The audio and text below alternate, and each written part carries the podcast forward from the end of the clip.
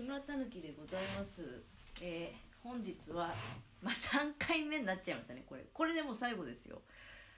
まあ、考えてみたらね、収録の時って12分じゃないですか。だから12分を3回やるっていうのは、ライブ配信1回やるっていうのと同じような感じなんですよね。ライブ配信でもなんだかんだ言って喋ってるうちに、ああ、もう何30分経っちゃったの？みたいな感じなんだけど、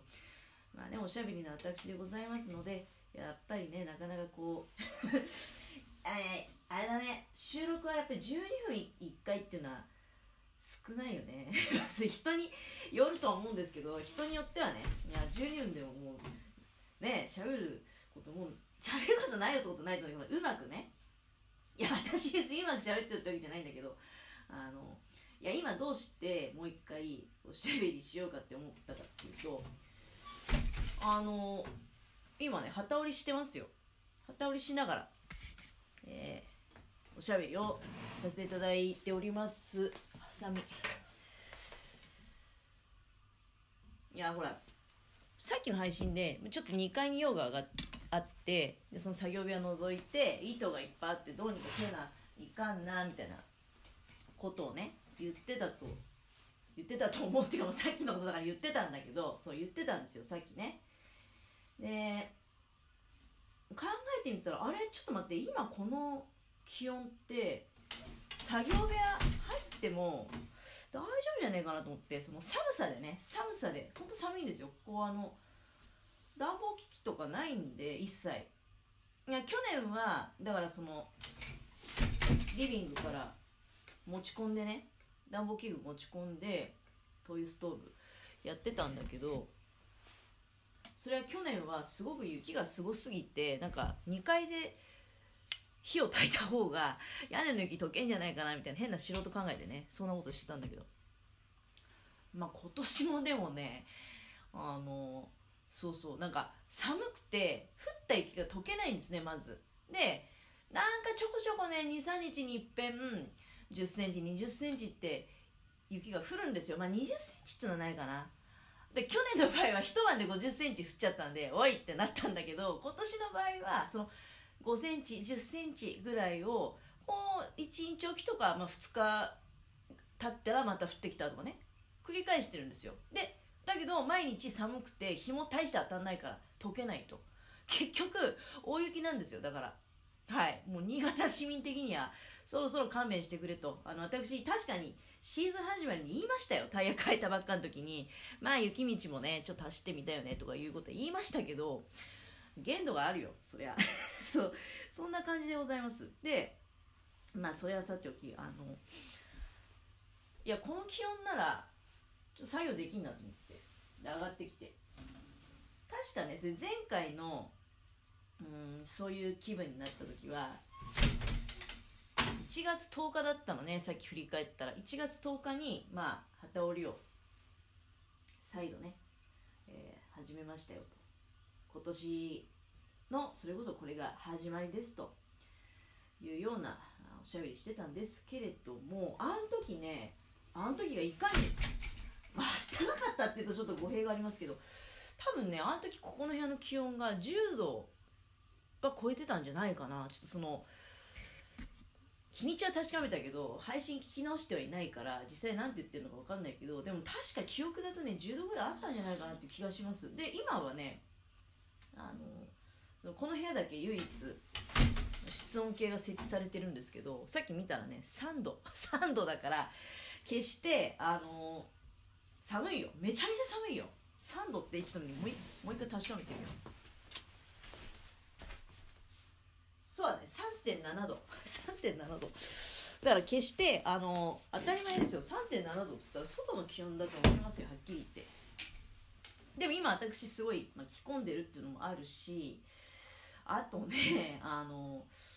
あれだね今の仕事してるともうめちゃめちゃ寒い外とかに放り出されたりするもんだからまあもちろんきちんとね装備はしてますけど装備した状態で放り出されてはいるけれどももうとんでもないどえらい寒いところに放り出されてる。ような状態があのあるとね。なんか鍛えられてる感じでなんか今ねあんまり寒いって思ってないですよ。あのもちろん着込んでるけどね。着込んでるけどだんだんなんかだからあれだよね。まあ廊下廊下かなこれ。若いうちはねあの暑い寒いに非常にこう敏感にね反応してっていうのは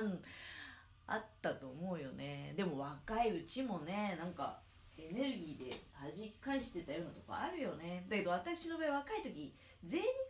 があんまりなかったんでね。あのダイレクトに寒さ感じてたんじゃないかなって気がするけど。今これどうなんですかね。少なくともなんかあでもまあ体感ってやつなのかな。だから気温計見て今ね室温計見て3.7度ってなってて。だけど度感はないよね。だからこれだけねあのおそらくですけど太陽が出てるって違うんだよね。多分ねこの間のその1月10日の10度の時もね室温が10度の時もだけどそのまあ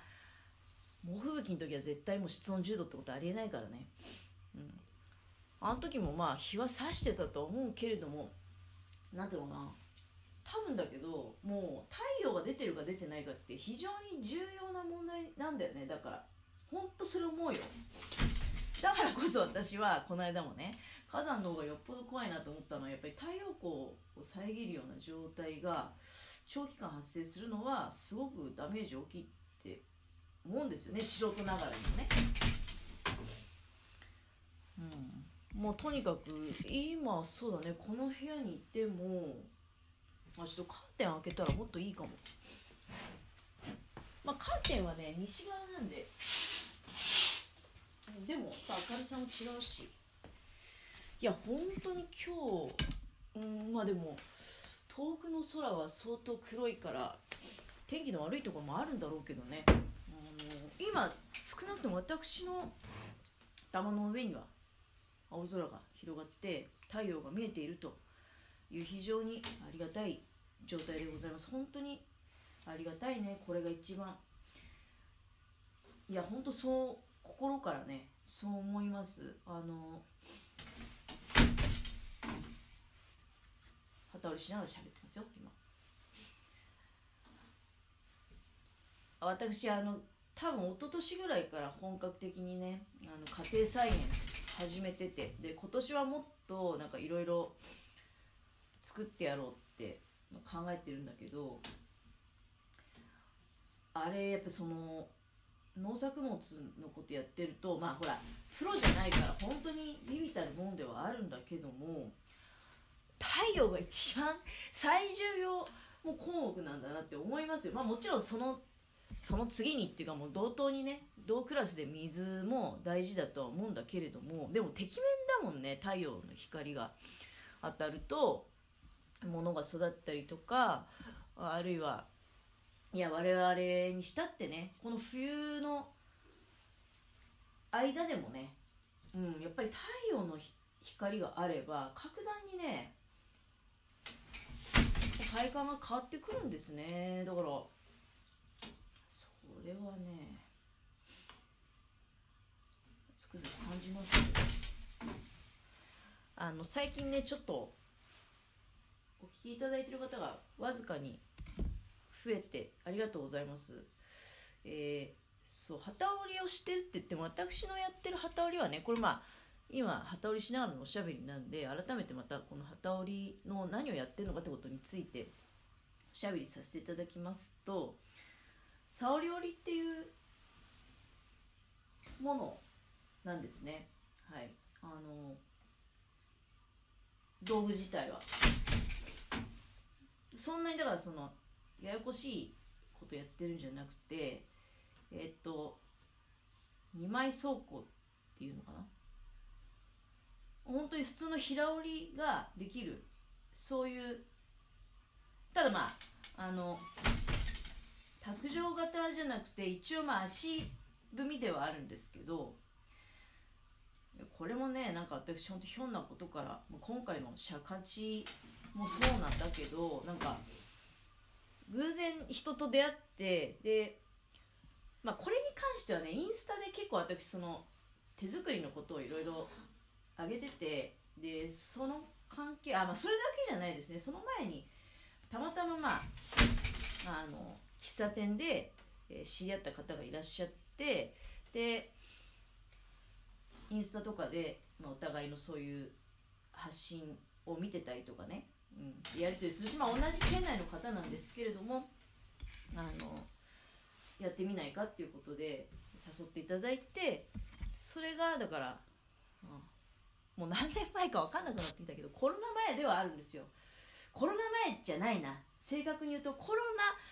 はもう始まっててでそのコロナ禍のその緊急事態とかねいろいろ隙間を縫ってあのこのね竿料理をする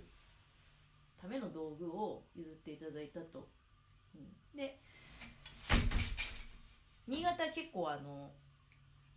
ニットとかねそういうのが盛んな地域あるんですよ。だから例えば見附とか五泉とかっていう町があるんですけど見附市五泉市ね。でそういう市町村があってでそういうところはねあの非常に大規模に布を織ってる職業としてね、うん、そういう別にああいうのって何何屋さんっていう、まあ、アパレル系のお店ですよね。お店っていうか工場。でそういうとこでね残紙が出るんですよ。もうあの機械にかからない糸がね。で私はそれをまあ目にしてあこれをじゃあ自分であのなんか好きな色とか買ってきて適当に布を折ってみたらどうかっていうことで始めてそして、えーまあ、今に至っているということなんですね。だからあのそう。まあ去年はちょっと取り寄せとかもしたけどね糸基本的にはそういう残紙を使って、まあ、マフラーとかね、うん、そういったものを折ってると。いう状態でございます。あ時間が来ちゃったね。本当あっという間でございます。ありがとうございます。